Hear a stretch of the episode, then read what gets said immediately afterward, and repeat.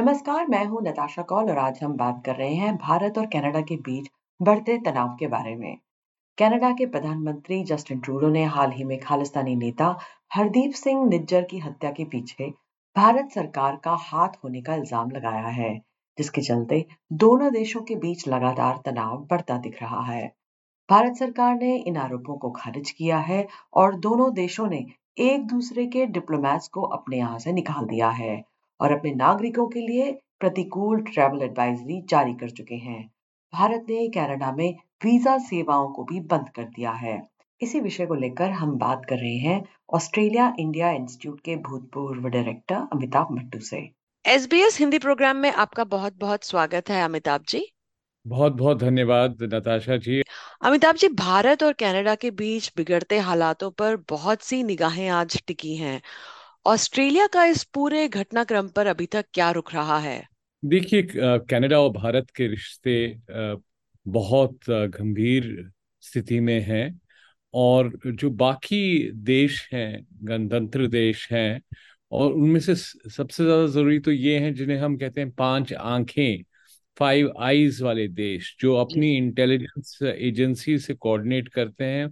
उनमें United States सबसे important country है और उसके बाद कनाडा और न्यूजीलैंड और ऑस्ट्रेलिया और यूनाइटेड किंगडम ऑस्ट्रेलिया का रुख अभी तक थोड़ा डिस्क्रीट रहा है लेकिन वहाँ की विदेश मंत्री पेनी मोंग ने ये कहा है कि उन्होंने ये मामला जो एक खालिस्तानी एक सेपरेटिस्ट हरदीप सिंह निजर जो कनेडिया के सिटीजन थे उनकी हत्या जो की गई उसका मामला भारतीय गवर्नमेंट के साथ at at a very senior level उन्होंने ये टेक अप किया है।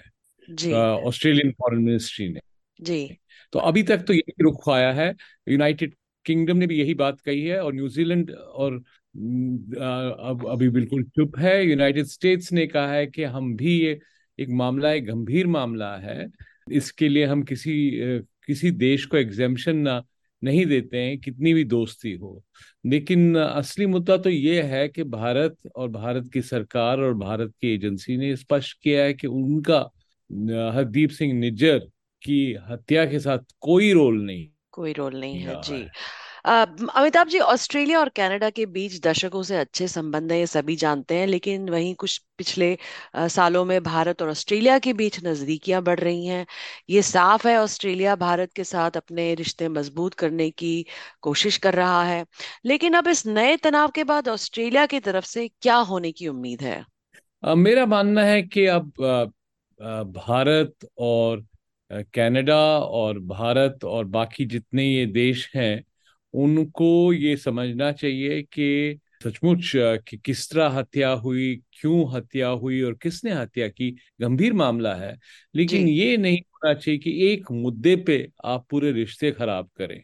आ, पहले भी आपको याद है कि ऑस्ट्रेलिया और भारत के रिश्ते बहुत खराब हुए थे जब कई भारतीय स्टूडेंट्स को मेलबर्न में अटैक किया गया था और लोग समझते थे कि एक रंग भेद की नीतियाँ हैं उसकी वजह से एक रेसिस्ट अटैक है। एक मुद्दे पे जितने बड़े रिश्ते हैं और आप जैसे कहा इसमें बहुत गर्मी आई है ऑस्ट्रेलिया और भारत और नई दिल्ली और कैनबरा के रिश्ते आजकल बहुत क्लोज हैं। आप जानते हैं कि किसी भी सेक्टर को आप देखें एजुकेशन के देख देखें माइग्रेशन में देखें इकोनॉमिक्स में माइनिंग में सारे सेक्टर्स में भारत और भारत और ऑस्ट्रेलिया का एक ही रुख है। ऑस्ट्रेलिया के लिए दोनों देशों के साथ समर्थन दिखाना कितना मुश्किल लग रहा है आपको? देखिए अगर आप एक टेलीस्कोपिक व्यू देखें तो उसमें तो बिल्कुल आसान है क्योंकि स्ट्रेटेजिकली कनाडा को भी ये मानना चाहिए जितनी भी प्राइम मिनिस्टर ट्रूडो की अपनी डोमेस्टिक कंपल्शन हो और उनकी न्यू डेमोक्रेटिक उनकी जो पार्टी है और उनकी जो गवर्नमेंट है, वो एक खालिस्तानी फ्रिंज ऑर्गेनाइजेशन जो न्यू डेमोक्रेटिक पार्टी है, खालिस्तानी सपोर्टर्स की, उस पर डिपेंडेंट है। लेकिन स्ट्रेटिजिक सिचुएशन देखें तो सब इन देशों का कन्वर्जेंस है भारत के इंटरेस्ट के साथ, क्योंकि क्योंकि इस वक्त इन सबको लग रहा है कि जो चाइना है पीपुल्स रिपब्लिक ऑफ़ चाइना है वही सबसे ज़्यादा खतरा पोज करता है दुनिया की स्टेबिलिटी को, दुनिया की सिक्योरिटी को। और साथ में भारत का इकोनॉमिक राइज आजकल जीडीपी सबसे ज़्यादा तो भारत की सिक्स परसेंट से ज़्यादा है, जहाँ बाकियों की GDP two percent three percent रही है। डेमोग्राफिक डिविडेंड जो भारत का मेरा मानना है कि लेकिन अगर आप ये सिर्फ़ माइक्रोस्कोप की स्तर पे देखें कि ये एक मुद्दा है, इस पर हमें कंसर्न है, लेकिन उस पर आप कंसर्न दिखाइए और आपकी दोनों इन्वेस्टिगेटिव एजेंसीज हों इंटेलिजेंस एजेंसीज हों काम करें। और आ, आ, पता लगाएँ कि किसने ये हरदीप सिंह निज्जर की हत्या की लेकिन उसकी वजह से जो ब्रॉड बेस्ड स्ट्रेटेजिक रिलेशंस हैं उसको अंडरमाइन ना करें। और कई एक्सपर्ट्स ये भी कह रहे हैं कि कनाडा के प्रधानमंत्री जस्टिन ट्रूडो ने इस मामले को व्यक्तिगत बना दिया। जी देखिए बात यह है कि ये पाँच देशों की स्पेशल रिलेशनशिप रह चुकी है बहुत देर से। हम्म। इतना के इनकी जो इंटेलिजेंस एजेंसीज हैं जो कोलैबोरेट और कोऑपरेट करती ये अनप्रेसिडेंटेड है। मैं कनाडा और ऑस्ट्रेलिया और यूएस और न्यूजीलैंड और यूके की एजेंसीज तो ये बिल्कुल डिसरिगार्ड नहीं कर सकते हैं कि ये एक अगर कैनेडियन सिटीजन है हम्म, हम्म। और उसकी क्या की गई जो कन्विक्टेड नहीं था और किसी बाहर की एजेंसी ने अगर किया तो उस पर कंसर्न करना आ, बिल्कुल जायज़ है। लेकिन ये पहली बात तो यह है कि भारत ये न पहले कभी किया है ना आज के दौर में कभी किया है कि किसी और देश में किसी गणतंत्र देश में कनाडा यूके यूएस जैसे देश में किसी सेपरेटिस्ट को की हत्या करना और तो ऐसे एलिगेशन तो बहुत कर सकते हो कहते हैं कि जी आपने ह्यूम इंट है।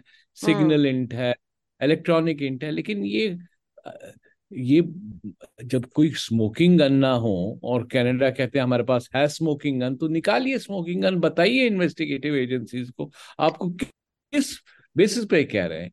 क्योंकि ये सस्पिशन के बेसिस पे अगर आप पूरे अपने रिश्ते खराब कर रहे हैं तो ये बहुत गलत होगा। और प्राइम मिनिस्टर ट्रूडो को भी ये ध्यान रखना चाहिए कि जितने भी उनकी व्यक्तिगत कंपल्शंस हैं उनकी गवर्नमेंट हम्म। ये मुद्दा ऐसे एस्केलेट कर हो सकता है कि भारत और कनाडा के रिश्ते ही नहीं खराब हो सकते बाकी पे भी असर पड़ सकता। और भारत के कनाडा रिश्ते बहुत इम्पोर्टेंट है कि भारतीय स्टूडेंट्स कितने वहाँ पढ़ रहे हैं। भारत एक सोर्स है कनाडा के इमिग्रेशन का। जी और अभी तक कैनेडियन सरकार इस बात का कोई सार्वजनिक सबूत भी नहीं दे पाई है। आ, क्या ऑस्ट्रेलिया इसकी मांग नहीं कर सकता है? देखिए ऑस्ट्रेलिया तो यही मांग कर सकता है कि दोनों सरकारें या एक बैक चैनल डायलॉग शुरू करें। हम्म।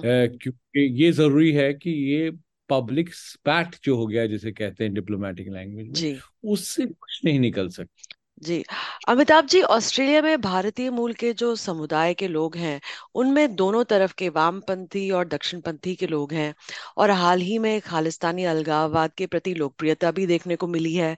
ऑस्ट्रेलिया को अपना कोई बयान देने से पहले आ, किसी आ, खास बात का ध्यान रखना चाहिए? पहली बात तो आपको ये सिचुएशन देखनी चाहिए कि एक आप एक दूसरे देश के डोमेस्टिक पॉलिटिक्स पे आप बयान दे रहे हैं। जी। आ, वो सबसे ज़्यादा ज़रूरी है सोच समझ के दिया जाए। आज की ग्लोबलाइज दुनिया में आ, कोई डोमेस्टिक इशू रहा नहीं लेकिन तब भी आपको ध्यान देना चाहिए क्योंकि सॉवरन कंट्रीज़ हैं। अगर आप ध्यान दें तो खालिस्तान का जो अजीब बात तो यह है कि खालिस्तान की डिमांड आजकल आज पंजाब में कोई नहीं है। खालिस्तानी सेपरेट मूवमेंट तो बहुत दूर की बात है। कोई फ्रिंज ऑर्गेनाइजेशंस भी नहीं है पंजाब में। अलग मुद्दे हैं हाँ, हाँ।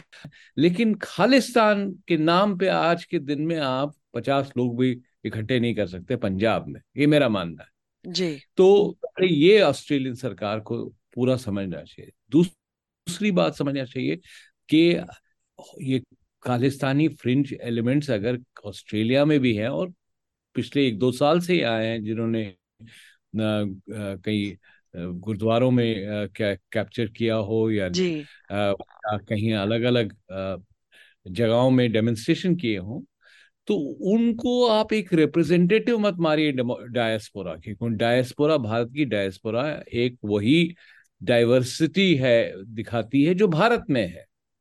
तो अगर आप एक स्टैंड लें किसी एक फ्रिंज ग्रुप के बेसिस पे उससे बाकी आप डायस्पोरा आपकी बिल्कुल डिस्कनेक्ट हो जाती है। तो सेंसिटिविटीज आपको बहुत ज़रूरी है देखने के किसी एक बयान से बाकी लोग खफा ना हो जाए।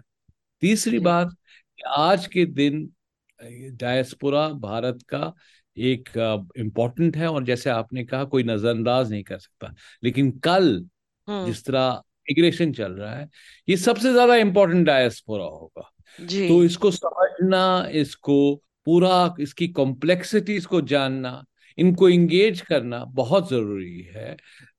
आप जैसे मीडियम्स हैं एसबीएस के चैनल्स हैं, इनको भी एक एक मीडियम बन सकते हैं सरकार और लोगों के बीच में।